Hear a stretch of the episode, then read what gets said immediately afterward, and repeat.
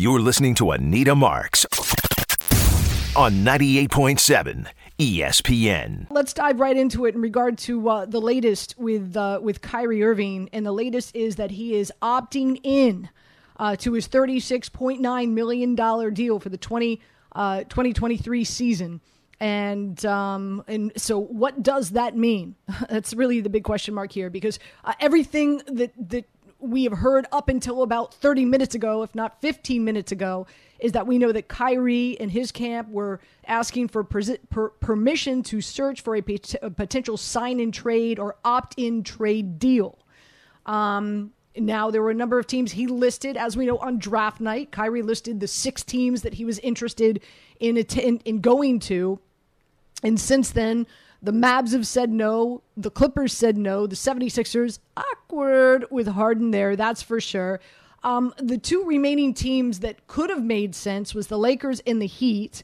Um, but really, it came down, especially today. We were hearing a lot about the Lakers. Of course, Kyrie reuniting with LeBron. Uh, and, and how was that going to happen? Because the only way, you know, a sign and trade would not work out because of how how cap strapped the Lakers are. So the only way it could have happened with the Lakers, and and again, this is just me following everything from Bobby Marks and uh, and Woj and uh, and Brian and, and everybody reporting all over ESPN today, and I know it's been all over the place. Um, the only way that uh, my understanding that he could have gone to the Lakers is if he opted out, which means he would have left the 36 point whatever million dollars on the table and then sign with the Lakers for six million dollars. Why are you going to do that?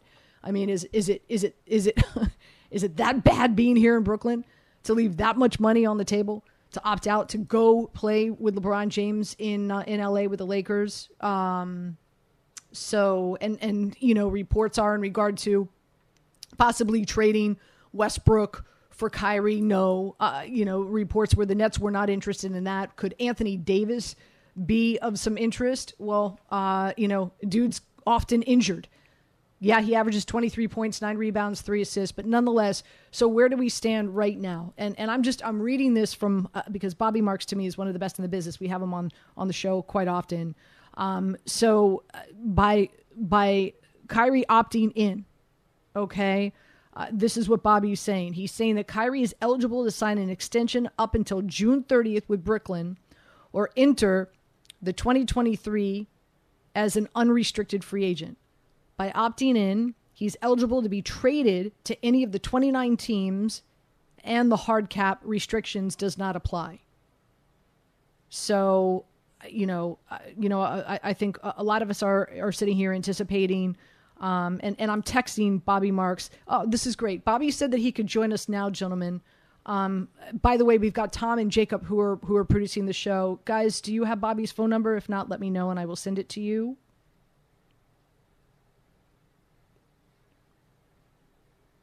Tom, Jacob. I'm I'm looking at, I'm looking at the Rolodex right now. I'm just okay. I'm okay. I'm sending it to you right now. We're I gonna get Bobby Marks. We're gonna get Bobby Marks on because uh, again, uh, there's just so much um, so much being reported, guys, and I just sent it to you. If you could get him on the line, that's great.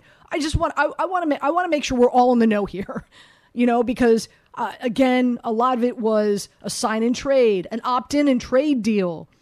You know, is is he opting in, and, and is he going to be here with the Nets? You know, is he going to opt in and and and be a good soldier this year with the Nets? What does this mean for KD? Is this going to be you know, is it going to give? Are they going to give it one more college try with Kyrie and KD and of course Ben Simmons, hoping and expecting him to be healthy?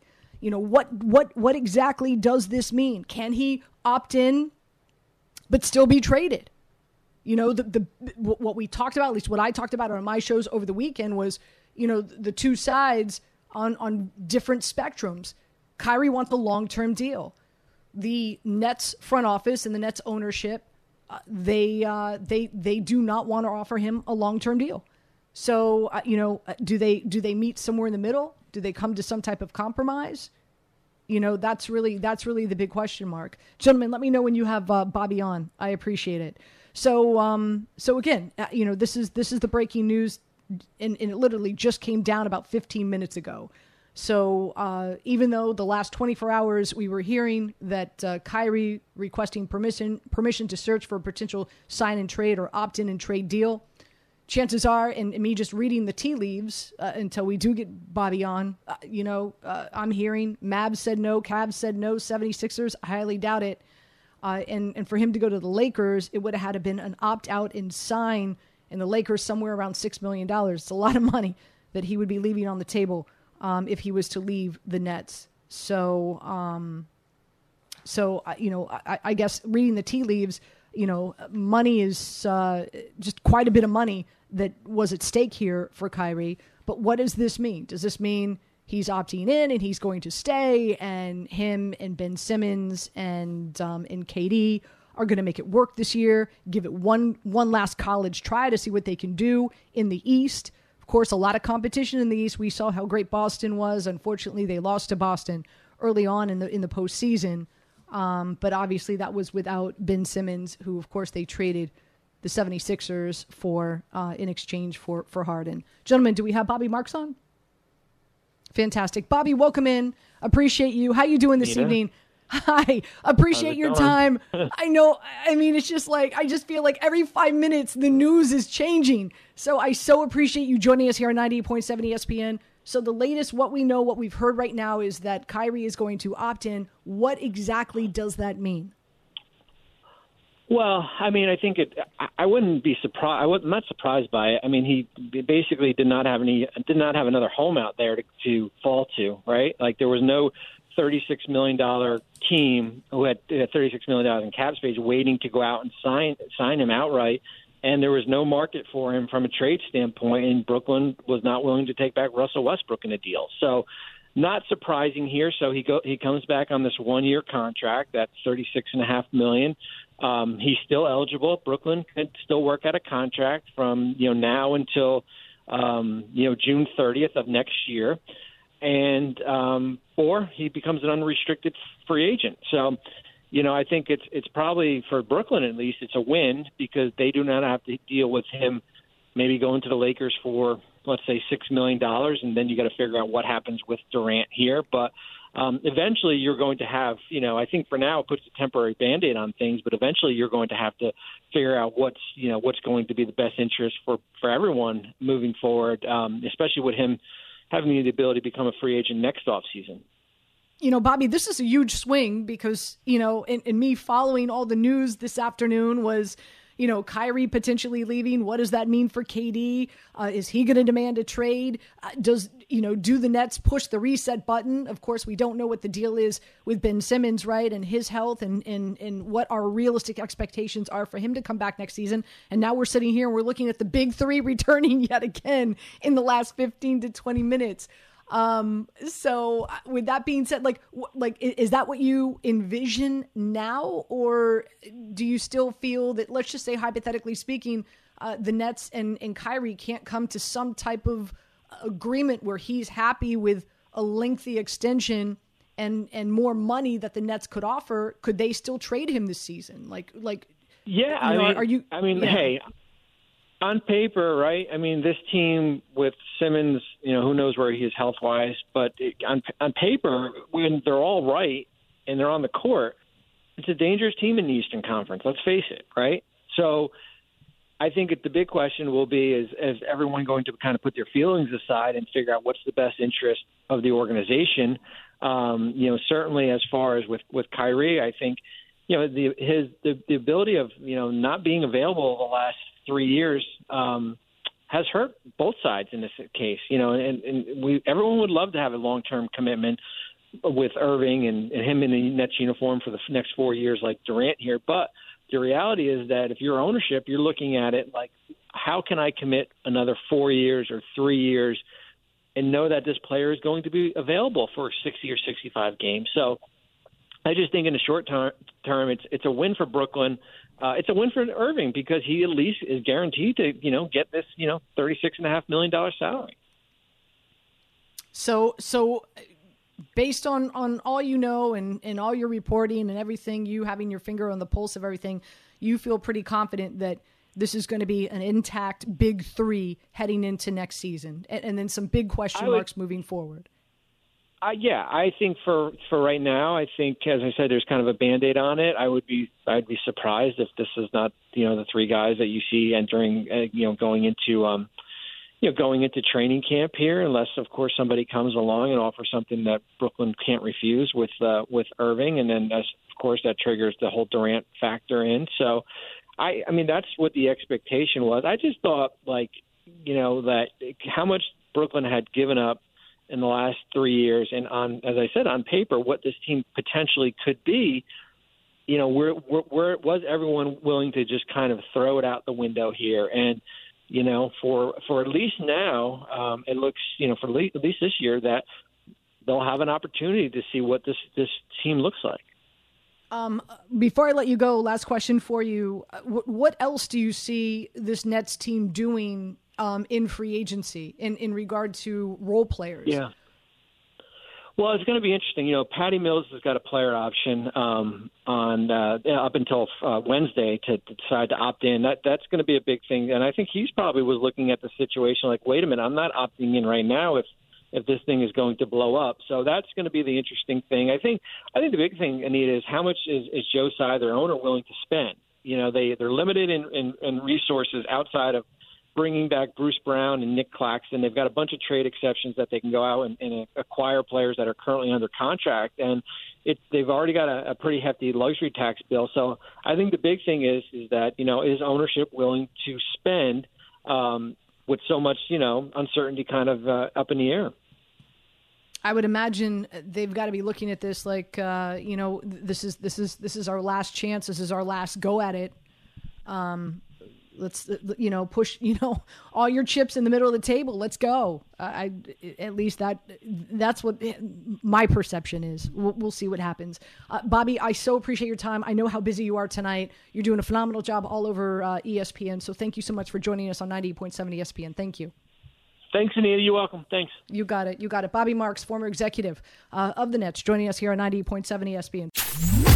You're listening to Anita Marks on 98.7 ESPN. Dan Graziano, who does a phenomenal job uh, covering the NFL, joins us now on 98.7 ESPN. Dan, it's been a minute. How you doing, my friend? I'm good. Anita, how are you? I'm great. I'm great. Um, let's good. let's dive right into it. Um, it I'm, I'm assuming this is taking place here in New York tomorrow, correct? You know, it's funny. That's the one bit of information that everybody I talked to today just didn't want to give me. I'm assuming the same thing but they don't want. I guess they don't want to disclose location because they don't want like a whole bunch of cameras and reporters standing outside. So uh, they're trying to keep that secret, and as of now, I don't know. Uh, everything that I'm hearing is that the NFL wants to come down with a suspension, very similar to you know Ray Rice and, and Michael Vick, um, based on their investigation. Are you hearing the same thing? My understanding is that the NFL is going to recommend a suspension of uh, of at least a year, and I think um, I think the they, they had talks with Watson's side about settling, right? As they often do in these cases. That's not unusual. Um, but I think you know, my understanding is that the they couldn't get the league to come off of that as a bare minimum uh, one year, and Watson ultimately decided he'd rather take his chances with arbitration. So that's why it'll go to a hearing. It doesn't mean that they can't resurrect settlement talks, but it sounds like both sides are pretty well convinced that uh, that they're not going to get to one. So, um, yeah, I think that's what the, it sounds like that's what the NFL is going to recommend. Or you know, the Wall Street Journal report that there'd be an indefinite suspension that he could he could apply for reinstatement after a year. Um, you know, that that's obviously in the works as well, but. Uh, obviously, what will happen is Watson's side and the NFLPA will try to argue that that's too much. So, so walk us through the process. Let's just say, hypothetically speaking, uh, you know, the NFL does say a minimum a year, and and and that's that's what he receives. Then there's an appeal process, right? Like yeah. how, and, and I'm sure whatever whatever comes down, I, I want to assume that he's going to appeal, right? So how do, how does that work? Yeah, well, the appeal process is, is actually kind of similar to what it used to be in the old CBA. This, this process with the discipline officer with Sue Robinson, jointly appointed by the NFL and the NFLPA, that's that's new in the CBA that was signed two years ago. To what Darlington was just saying there as you're coming out of break. Um, so that the appeal would be to Roger Goodell or someone he designates as a as an appeal officer. So um, it would be, I guess, pretty unlikely that uh, that an appeal by Watson would have success, considering that. But um, I guess you never know. And my understanding is Goodell has kind of been hands off in this process, let the league investigators sort through all their stuff, and maybe he does have a different opinion. Though again, seems unlikely. Time wise, what, what are we looking at here? Because you, you Yeah. I, I, I- right, I don't know about you, but I feel like the minute we have Father's Day, I, I just it's like in a blink of an eye, boom, it's regular season game one. Like the next Yeah. the next month or so is is, is going to fly by. So so so give us give us an idea of the timeline here of what we can expect all this happening. I mean, that's the thing. And, and again, to the point Jeff was just making in that clip he played, you know, the, neither side knows because they haven't been through this. Now, I'll tell you this. She, the, the discipline officer, Sue Robinson, the retired district judge, she has already received materials from both sides and reviewed them. She's, she's conducted some pretrial briefings. It's, tomorrow is not going to be the first time that she gets uh, evidence put in front of her. So some of the work has been done, and it's conceivable that she could, you know, hear everything tomorrow and issue a ruling. I don't think anyone expects that, but it seems like both sides want this done and taken care of before training camp. About a month away now. So the hope is that she doesn't need more than that long uh, to sort through all this. But again, both sides, the league and the PA, you know, Watson's side, are flying blind on this because it's a, it's a brand new process. Um, again, Dan Graziano joining us here on 98.7 ESPN. Another thing I read is that part of the appeal, um, you know, if if the Watson camp does decide to do that, is you know using Robert Kraft, Dan Snyder, and Jerry Jones Yeah. as examples, right? Like you know they had alleged sexual misconduct. What they didn't, they weren't forced to sell their team. There wasn't. So he, apparently, the appeal pro- their appeal process is is is uh, in, incorporating those owners. Not the appeal process, the, the, the arguments tomorrow in front of the discipline officer. So that, that's, that's what the NFL. So he has the defense attorney, Rusty Hardin, and that, that makes me chuckle because I remember covering baseball and Rusty Hardin represented Roger Clemens, and it feels like a million years ago. Uh, but uh, but Rusty is um, still uh, still doing it. But um, so they'll that his defense team that has been arguing, you know, the civil cases will argue the you know the sort of facts of the case, right? Like uh, this accusation doesn't hold water because X, Y. You know, I'm I'm not saying that. My point is that's what the defense team will argue, right? And then the players' association will argue this punishment that the league is proposing is harsh, and one of the reasons is owners aren't held to the same standard as players under the personal conduct policy. Look at Daniel Snyder, right? Look at you know Jerry Jones uh, and what happened there with the you know with Rich Dalrymple, with the the PR officer that was forced to resign or resign because of misconduct involving cheerleaders. You know, look at Robert Kraft and what he. So I think that's going to be the argument in front of. I I think I know that that's going to be the argument the Players Association makes in front of the discipline officer tomorrow, uh, and that's you know I I think that's important because they've made that argument to Roger Goodell and, and it hasn't flown. So this is a new set of ears, and I think their hope is that that argument will make some sense to her, and, and maybe he'll get some uh, some of the suspension reduced as a result. Um, okay, so so that's Yeah. all that we can. That's all that we can anticipate tomorrow. Now let's talk about the Cleveland Browns. Right? They gave up the world uh, to, to to go get Deshaun Watson, and they paid him uh, handsomely as well. What happens if Deshaun Watson is suspended for a year? Let's just say hypoth- hypothetically speaking. What happens with the Cleveland Browns, Dan? Well, um, they're going to need a quarterback, and it's the guy that's been playing quarterback for them the last couple of years, Baker Mayfield. He and the team are on the outside. There doesn't seem to be any thought from either side that that relationship can be salvaged. Now, if Watson's suspended for a year, do the Browns go to Baker and say, "Hey, you know, let's work something out where you're our guy for a year, you get to audition for every other team. You know that we have Deshaun coming in to replace you, uh, but you know, let's let's make the best of a bad situation." Yes, that could happen. Hasn't happened yet, and I don't get the sense that that's what the Browns want to do, but uh, don't rule it out. And right now they have Jacoby Brissett, who they anticipated could play a few games if Deshaun Watson was suspended for a few games. Um, I don't think they were considering the possibility it would be the entire season. Now, if he is suspended the entire season, they'd probably look around, right? They'd probably get interested in Jimmy Garoppolo once he's able to start throwing, um, and, and whoever else might come loose during training camp. But yeah, I think you know, like the Niners are hoping someone's situation changes dramatically so they can get a trade market going for Garoppolo, and you know, it's possible that you know, a year-long suspension for Deshaun Watson would change that in terms of how interested the Browns are. So that would be one to watch for sure. Do you think what what what's what is more likely? Baker Mayfield eating a piece of humble pie and realizing, hey, I have a stage here that I could come in and perform yeah. for for my next deal down the road. This is this is an opportunity for me. Or you know, the, the Browns eating humble pie and saying, oh, all right, let's let's offer him something to come back for the year.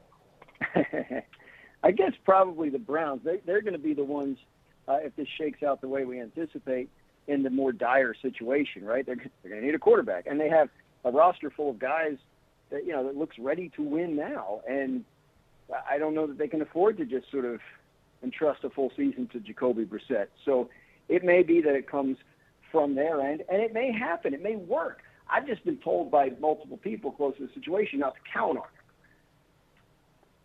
Again, Dan Graziano joining us. Before I let you go, one last thing, and that is this lawsuit against the Texans now um, by yeah. the same attorney who's who who's representing the the 24 women uh, in the civil suit.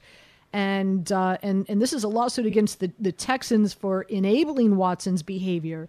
Uh, and I did a deep dive today in, into what, what is being reported here. Apparently, complaints from the general manager at the hotel uh, the Houstonian, where the Texans provided uh, Watson uh, um, a hotel room and spa membership, as well as the ownership of a massage company, complaining to the Texans. They offered him and, and guided him in regard to a non disclosure agreement. They gave him a massage table from the team to utilize. They helped remove social media posts uh, that covered up what he was doing. I mean, it looks really bad for the Texans. Do you see anything developing here, Dan? Well, sure. I mean, look, you, you, I can't sit here and forecast how a lawsuit is going to go. I mean, what you're delineating is the accusations made against the Texans. The Texans obviously are going to push back and deny what they can, you know, all that kind of stuff. So I don't know. But I'll say this it's going to come up in the union's argument tomorrow, right? Like they're going to say that's that's another thing they're going to use, right? Hey, look, the look at these accusations. It, looks like the Texans didn't think this was all a big deal. So why aren't we holding them responsible? Why isn't someone with the Texans being suspended for the year? You know, so that that's the kind of thing that will come up uh, in terms of how the lawsuit against the Texans will progress. Yeah, I, I mean that's anybody's guess because the legal process is what it is, and, and we don't really know uh, always how these things are going to work out. But it's certainly a bad situation, and to the extent that an NFL team was responsible for uh, enabling Deshaun Watson's behavior, if that's the case, and if he's guilty of what he's accused of, and they're guilty of enabling it, that's a big problem for for that team and for the league because you know it, it can be very easy for the league to hold players responsible and, and to punish them, but they haven't been quite quite uh, as diligent about punishing their own. So uh, obviously, that would be something that they would be everyone would be watching closely to see what happens this is going to be fascinating, uh, and I'm, I'm, sure you'll be all over it. Uh, Dan, I so appreciate your time this evening. Thank you so much. Uh, really do appreciate you, and uh, it's going to be an interesting week. We'll be watching you all over ESPN. Thanks, Anita. You got it. You got it. Dan Graziano joining us here on 98.7 ESPN. Uh, we come back. I'll share some more details uh, in regard to what you can expect tomorrow and, of course, this week. This is going to be, I'm sure, the lead story um, and um, so much domino effect and, and so many implications here uh, across the board, not just with the Cleveland Browns, but uh, across the NFL for sure.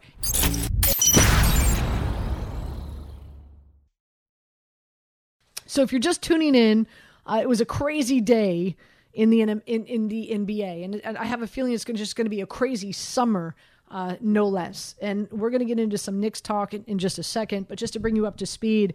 So, uh, in the last 24 hours, what has been reported? Kyrie was given.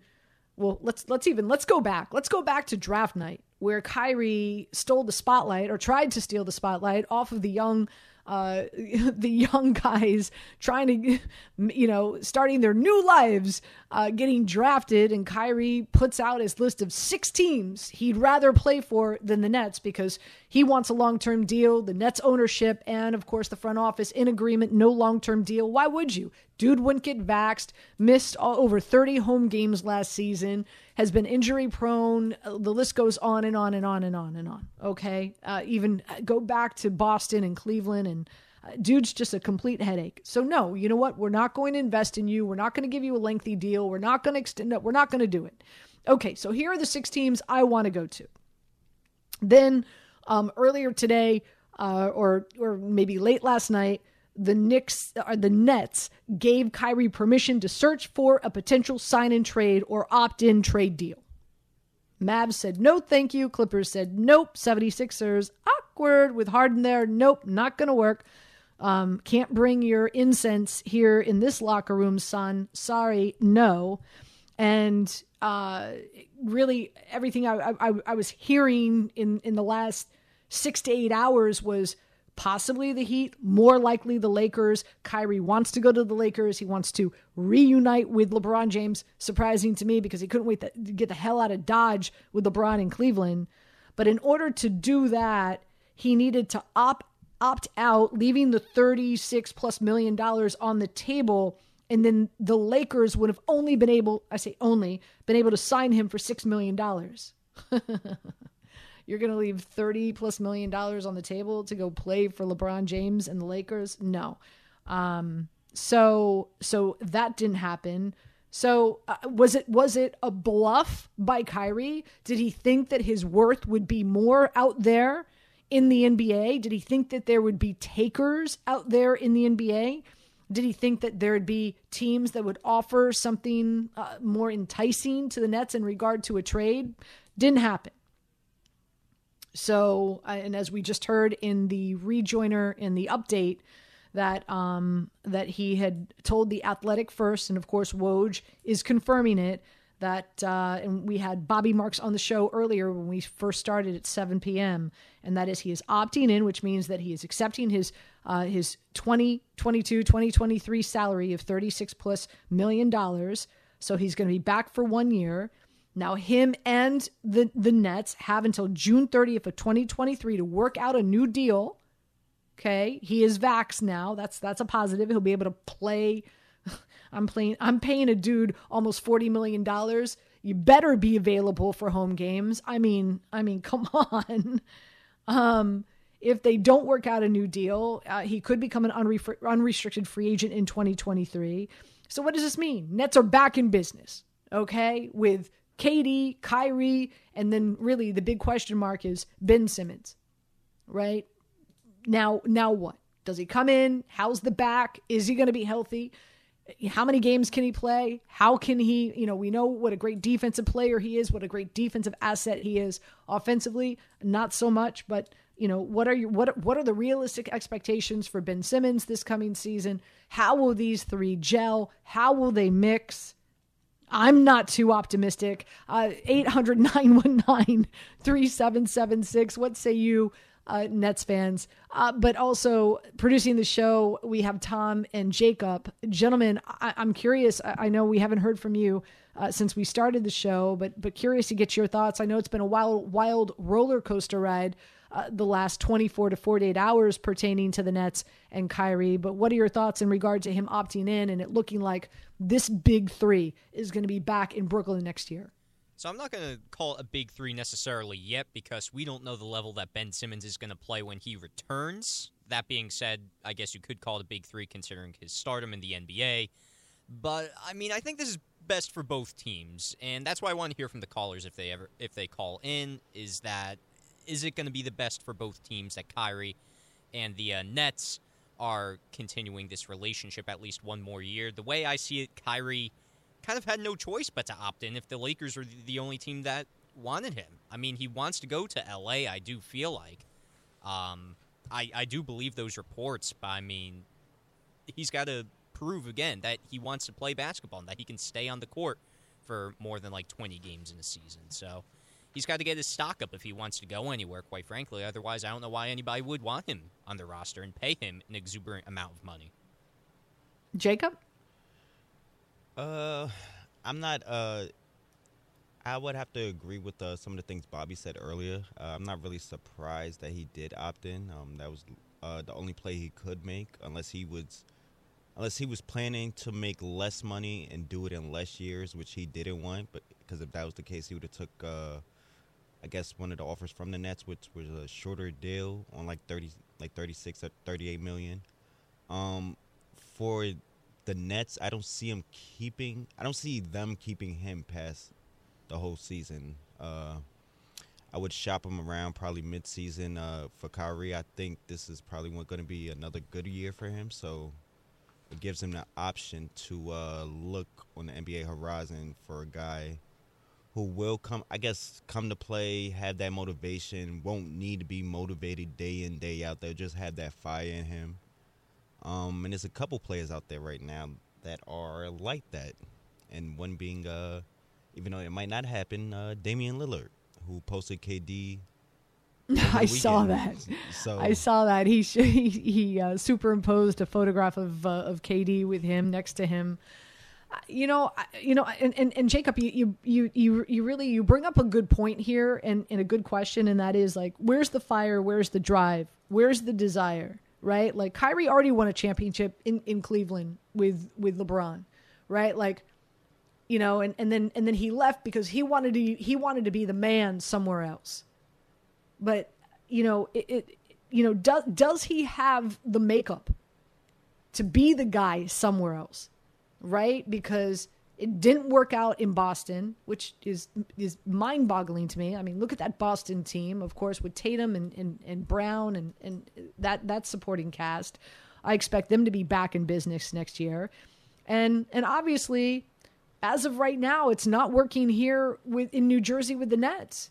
And so, you, you, what's what's the common denominator? The common denominator is Kyrie, right? I mean, just from, uh, you know, having issues with with with the coaches, you know, really lack of self awareness with his teammates, um, you know, not buying into a game plan, you know, doesn't play off the ball, needs to, needs to have the ball, needs to have the handle in order to really uh, contribute to a team.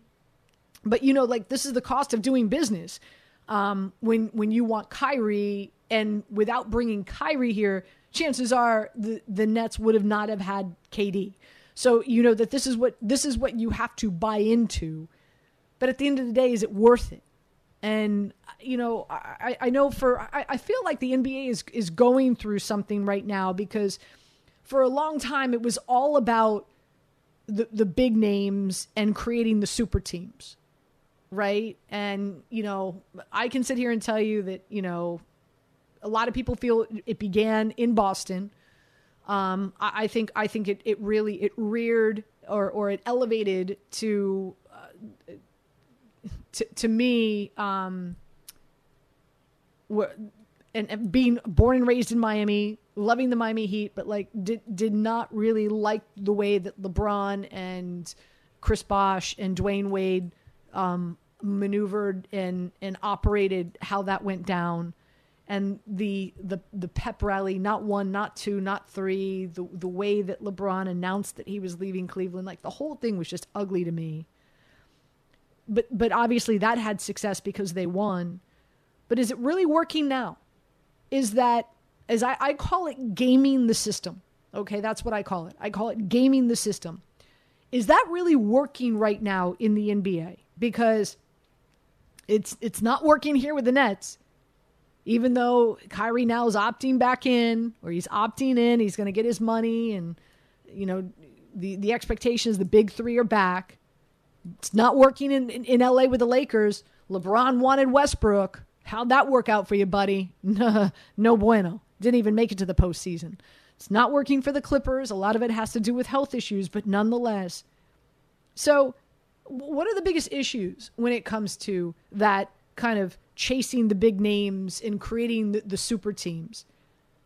You know, you you when you get those big names, big names have big egos And I think it's really hard for somebody, you know, players who have big egos to really adapt and embrace a team culture because it's all about them. Like, so for example, when LeBron James went to Miami to play for the Miami Heat, sorry, buddy, nobody's got a bigger, it, bigger ego than Pat Riley. Okay, it's Pat. That's Pat Riley's palace. Like LeBron's entourage was not allowed to park underneath the AAA arena. He was upset by that. What do you mean my entourage can't park in in the heat parking space? Well, your entourage doesn't work for the organization, dude. So no, they're going to have to find parking elsewhere. Like that didn't sit well with LeBron. So, you know, it's it's you bring in these big names. They've got big egos. They don't want to adapt or or adopt the the team culture. So there's issues there. And then also what happens? Lack of depth because you're spending all you're spending like the Lakers, you're spending so much money on LeBron, you're spending so much money on Anthony Davis. We just sat here saying like the only team that was even interested in Kyrie was the Lakers, and all they could pay him was six million dollars. Why? Because you've got so much money, you know, wrapped up in Westbrook and and LeBron and and AD, and the, the supporting cast, the depth isn't there. It isn't there to win. So uh, that formula is, in, in my opinion, is not the way to go any longer. You know, uh, look at look at look at some of the other teams in around the NBA that are having success, right? The Suns. Now, yeah, Chris Paul went there, but he joined a team of really a strong team that drafted well with a lot of young youth that has embraced that culture. And and and Chris Paul was that piece that you brought in to help that veteran leader to help mold that young crew. And boy, has that worked out beautifully for them. Memphis, all homegrown, baby. Morant, all homegrown. The Bucks, Bucks got Giannis when he was a baby. I don't even. I think he was like I don't know. Like I don't even. He, he had facial hair at that point. Like you, you don't. You don't have to. He is the culture. He doesn't have to adopt anything. He is the culture. And they've done well as well um, in regard to the draft and, and adding the pieces that, that have been needed to build around him. The Celtics, same thing. Have done a great job, have done a great job drafting and keeping talent, getting getting getting talent out like Kyrie. Right? Making that fit. And probably, you know, there's no team better than the Warriors. And and again, a team that not only is drafted extremely well, continues. Look at what Poole was able to do in this postseason. Look at look at what Wiggins was able to do this this postseason. It's just and uh, you know there were there were players as well that the Warriors have drafted that were injured that couldn't play that definitely would have been a big asset and and would have done would have even helped the Warriors even more so in the postseason. Like, you know, it's it's it's it's not about chasing the big names and creating the super teams anymore. It's not working. It's not working like it used to. You're listening to Anita Marks on 98.7 ESPN. Without further ado, let's bring in Rich Coutinho. Does a phenomenal job covering the Mets each and every year. Rich, how you doing? Good, good. I um I don't know if you know Anita, but I I uh a little down on the weather. I had a triple heart bypass surgery, and um but still following the Mets and really on my way to recovery, taking my stern walks every day and listening to the doctors. But it was a little scary, but I think I could see the light at the end of the tunnel now. Well, God bless, and and we're thrilled to have you on. I know you got your finger on the pulse of this team better than most. So thank you so much for joining us this evening. Um, uh, we just heard uh, Jess Rogers talking about Scherzer. A number of us were anticipating him to be back on Sunday, but that's not the, the that's not the case. Of course, dealing with the the uh, the, the, oblique injury. Uh, what's the latest? When can we expect Scherzer back in this rotation? Well, I think he's going to have one more minor league rehab, and that's yet to be determined what day that's going to be. But I, I, I really think when the Mets look at their schedule between now and the All Star break, what they would love to do is be able to pencil Scherzer into one of those games when they play the Braves in Atlanta.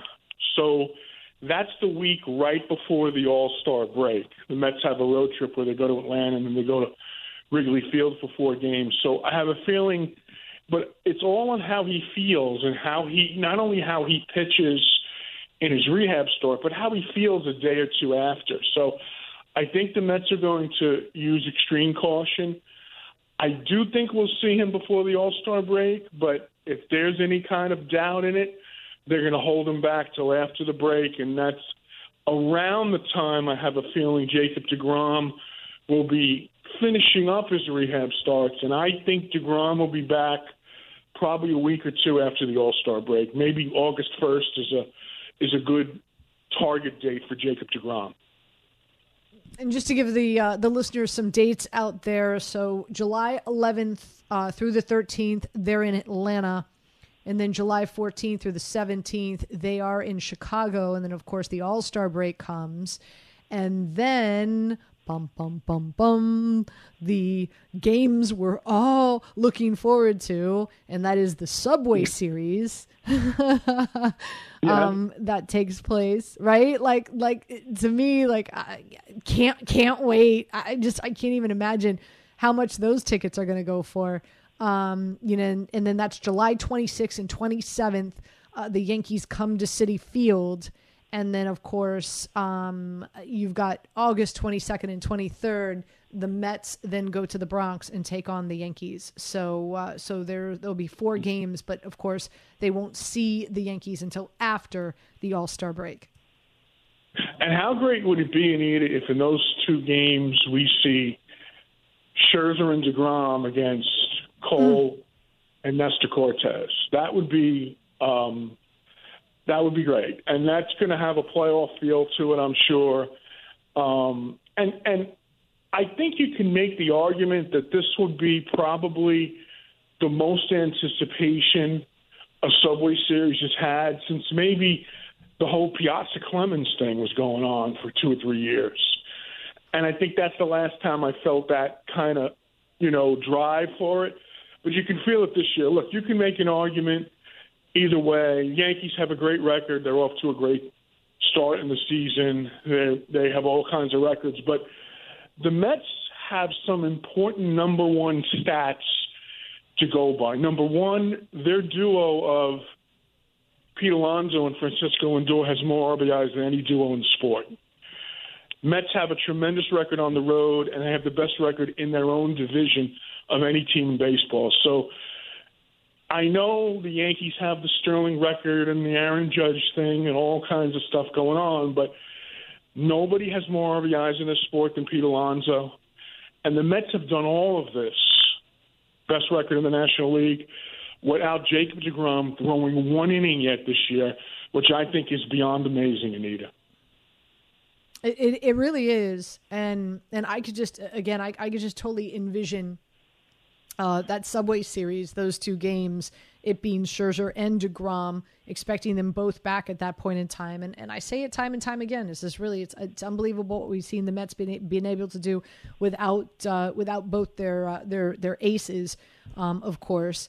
Uh, but now Megill apparently is going to be on the shelf until mid August. And so he's dealing with a shoulder issue. Curious to get your thoughts there, as well as how active and attractive do you expect this team to be as we get closer to the trade deadline, which is the beginning of August?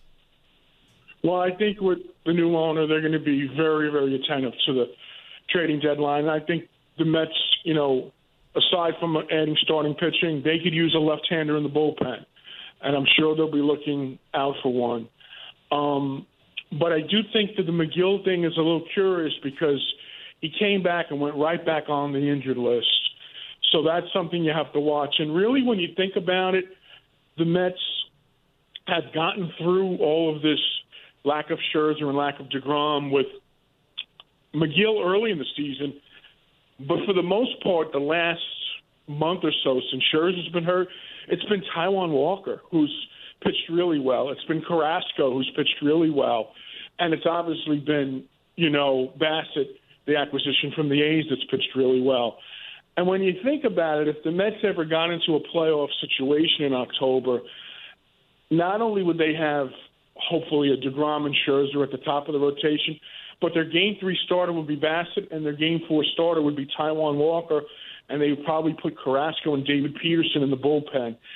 And that makes the Mets a tough team to beat. And I'm even throwing out all the other things that the Mets do well.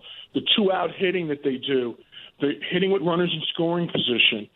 And those are all like total total 180s from what they were doing last year. And I think it's because they brought in guys like Mark Canha and Starling Marte, who, quite frankly, they're just plum baseball players. And, you know, and they they come to the park every day. They're prepared. They do their homework, and they've had a tremendous amount of impact on some of the younger Mets, including a guy like Luis Guillorme, who I think is one of the best defensive second basemen in the sport, and works really hard at getting his at bats in and being ready. And he's been ready when he's been put in the lineup. And I give a lot of credit to Buck Showalter that, as well as the veteran players the Mets had in the off season, who Eduardo Escobar and Canha and Marte are great role models for these young players to, to see. And I think it's had a big impact on this ball club.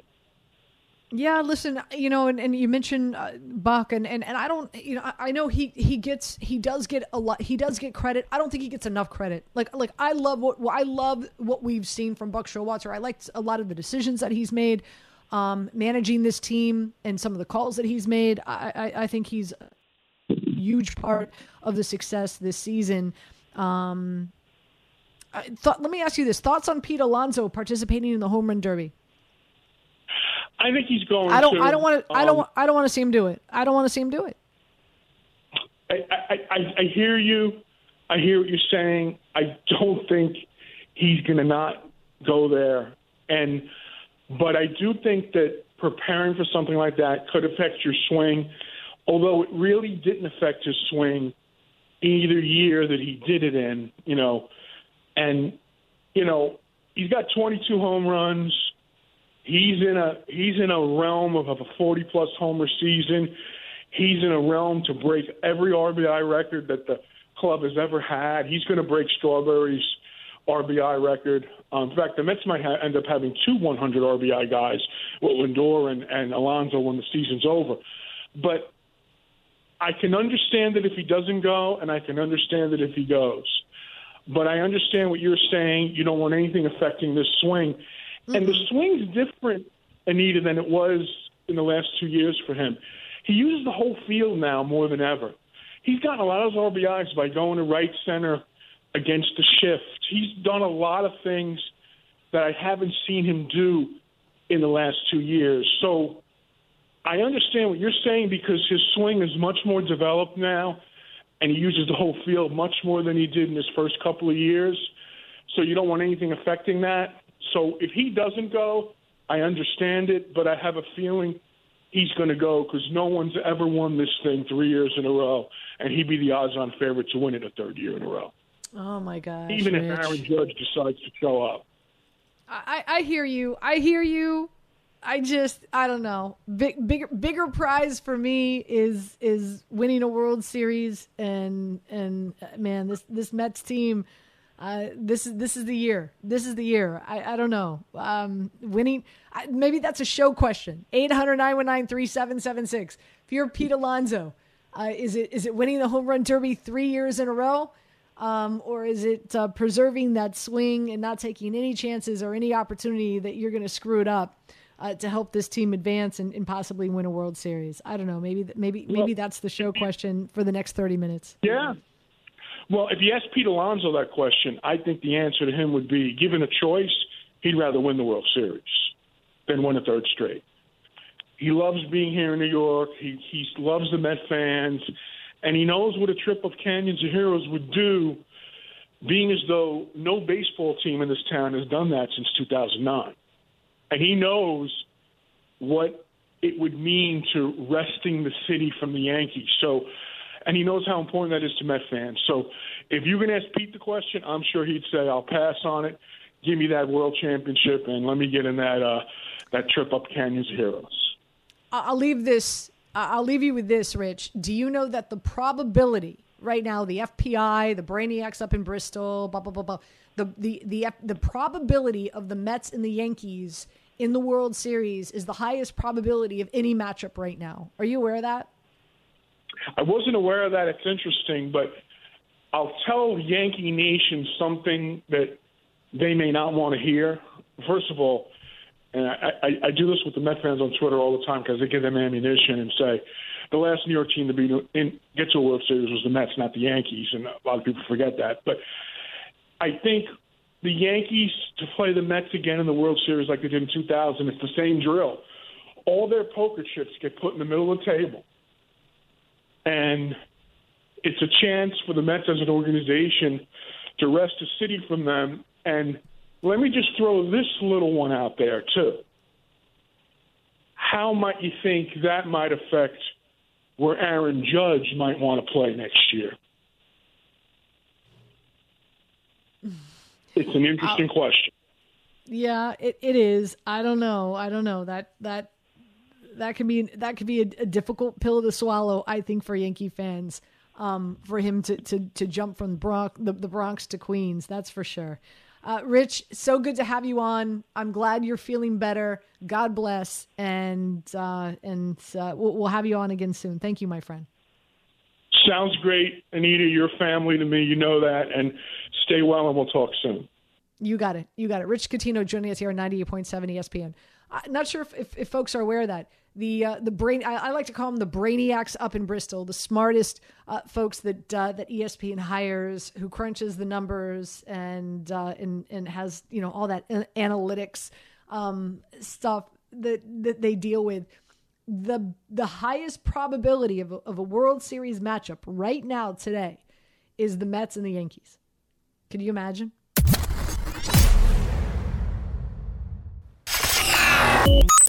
This is Click, Click, Click, Click, or Don't. Click, click, Very simply, here's the headline Are you interested in clicking or not?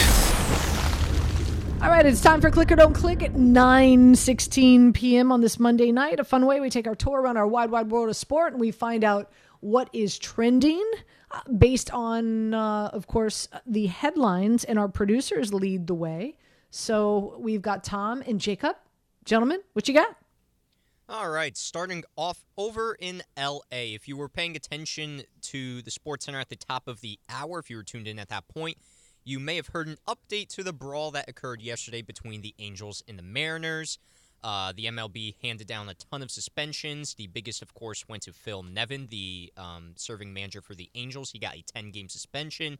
If you would like to hear about the rest of those suspensions, go check out Jeff Passan on Twitter. He breaks down who got suspension, how many games. But there's two stories that I want to bring up that happened because of this game. So one of them has to do with a seven year old Cincinnati Reds fan named Abigail Courtney. Now, she had an incident last year where she went to a Reds game in San Diego, and her favorite player of all time, Joey Votto, was ejected, and she was very upset, and she got the chance to meet Joey Votto. Um, well, former Red Jesse Winker and Eugenio Suarez were um, two of her favorite players from the Reds, and they just so happen to be on the Mariners now and Winker was the one who uh, may or may not have caused the benches to empty yesterday, and he and Suarez were ejected. So, kind of double trouble for poor seven year old Abigail when she went to the game again and to see two of her former favorite players um, ejected. But Jesse and the Mariners gave her a signed autographed baseball and a big glass of chocolate milk, um, which was very nice of the organization to do. Um, to give her that in wake of them being ejected. Also, the funnier story also has to do with Jesse Winker.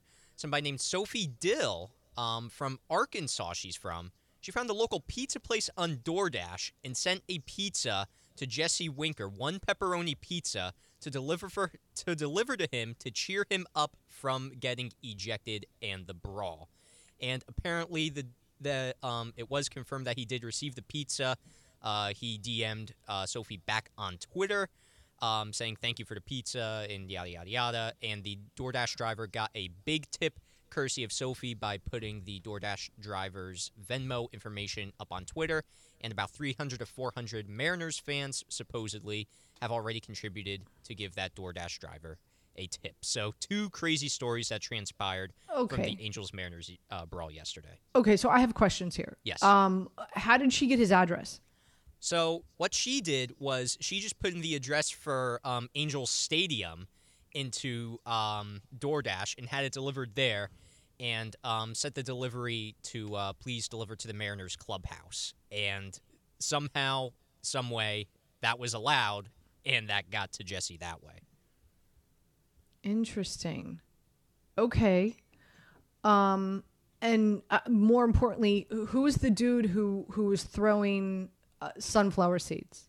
That was Raisel Iglesias, I believe, the Angels closer who ran out of the dugout. I believe it was after the brawl and everything kind of um, calmed down a little bit. He took an entire box of sunflower seeds and just chucked it at the middle of the field.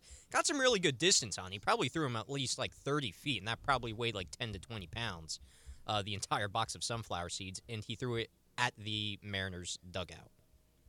He threw the entire box of sunflower seeds. yes, many, many cases of sunflower seeds, and they all just spilled onto the field because he got angry, and I guess that was a way for him to take out his frustration with the brawl. Wow. Uh, th- that I mean, th- there's a lot. There's a lot there, Tom. It's a, it's a lot to unpack. That's a that's a that's a lot to. I don't I don't know. I, I don't know what's what's what's more jaw dropping. Um, Jacob, what you got?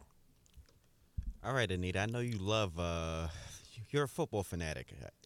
Yes or no? That's a that's an understatement. Well, I, well, I'm pretty sure this will grab your attention. Uh, running backs Adrian Peterson and Le'Veon Bell both signed deals for a boxing exhibition in uh, July. Ooh, okay, yeah. I'm uh, so Adrian Peterson and and who else? Le'Veon Bell. Ooh, So they'll they'll be both participating in this boxing ex- exhibition on July 30th at Crypto.com Arena in LA. Um, both are uh, competing in the heavyweight division. It is going to be one of the undercards on this uh, YouTube uh, inspired boxing match. Um, It's between two. Uh, so the main event is between two YouTubers, but Le'Veon Bell and uh, Adrian Peterson are the uh, undercard, and they are one of the highlights, along with uh, Nick Young, who's participating in the match. Did you did you hear that uh, Conor McGregor and um, why am I drawing a blank Floyd now? Mayweather. it, did and Floyd Mayweather are are gonna are allegedly going to fight again, and apparently the payoff for Floyd is nine figures. Listen, Did you hear that? I did hear that, and it's insane to me just participating. What you don't even win or lose, just participating alone, the payout is crazy. So I mean, Here, here's here's what here's what my question is. Would you how would you pay? And I'm just gonna say 50 dollars. Would you pay fifty dollars to watch Floyd and, and McGregor box again? Like I wouldn't. I I wouldn't just because probably by like I mean by like I want to say the third or fourth round in that in their uh, first exhibition, uh, McGregor was gassed. Uh, it was it was really just Floyd uh, trying to milk the clock and make things work. But uh, the excitement around it would be exciting, and it's something you can uh, definitely tune out for if you wanted to. I mean, I I would definitely pay maybe fifty, but I don't know. Really, you would you would you would you would pay fifty dollars. I mean, for for a guy who's thrown away money throughout the year on a bunch of bets, yeah, fifty dollars doesn't seem that bad to be watching a boxing match. Okay. I, I just I I would not like like th- that's just that's just not appointment television for me, and and it's just I'm blown away that like these dudes have not fought in in what uh, over a year two years, and and the payout is going to be nine figures. It's just that's it's mind it's mind mind blowing to me. Um, you got one more before we get a break? Yeah, let's real quickly talk about the Stanley Cup final, which concluded last Mm. night as the Colorado Avalanche took home their third Stanley Cup, um, beating the Tampa Bay Lightning in six games. First off, thank you, Avalanche, for avenging uh, the Rangers.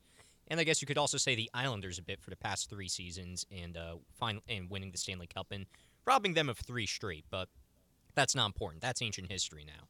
What is important is that mere moments after they were awarded the Stanley Cup and they had the players on the ice holding the Stanley Cup, I'm not sure who, or actually, I do see right here, Nicholas Ob Kubel of the Stan- of the uh, Colorado Avalanche. He dropped the Stanley Cup trophy while standing while skating toward his teammates for a celebratory photo. They all mocked him, and they dented the Stanley Cup probably within No. probably within like five minutes of having it. I don't know the exact time, but uh, it's probably got to be a record. I would say that they already dented the bottom of the Stanley Cup. Are you serious? I I mean, like, like, aren't you supposed to like handle that thing with like white gloves? Well, you're supposed to handle it with a lot of grace and all that, but it's probably a bad idea to give the to, to give it to them after they're so hyped up. They got all this energy and they're about to take a photo and like get on the knee and take the photo. So it's probably a bad idea to do that while on the ice.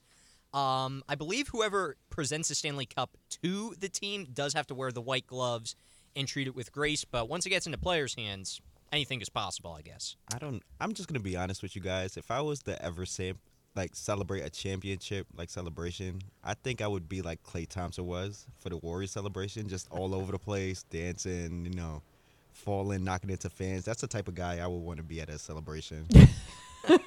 You're listening to Anita Marks on 98.7 ESPN.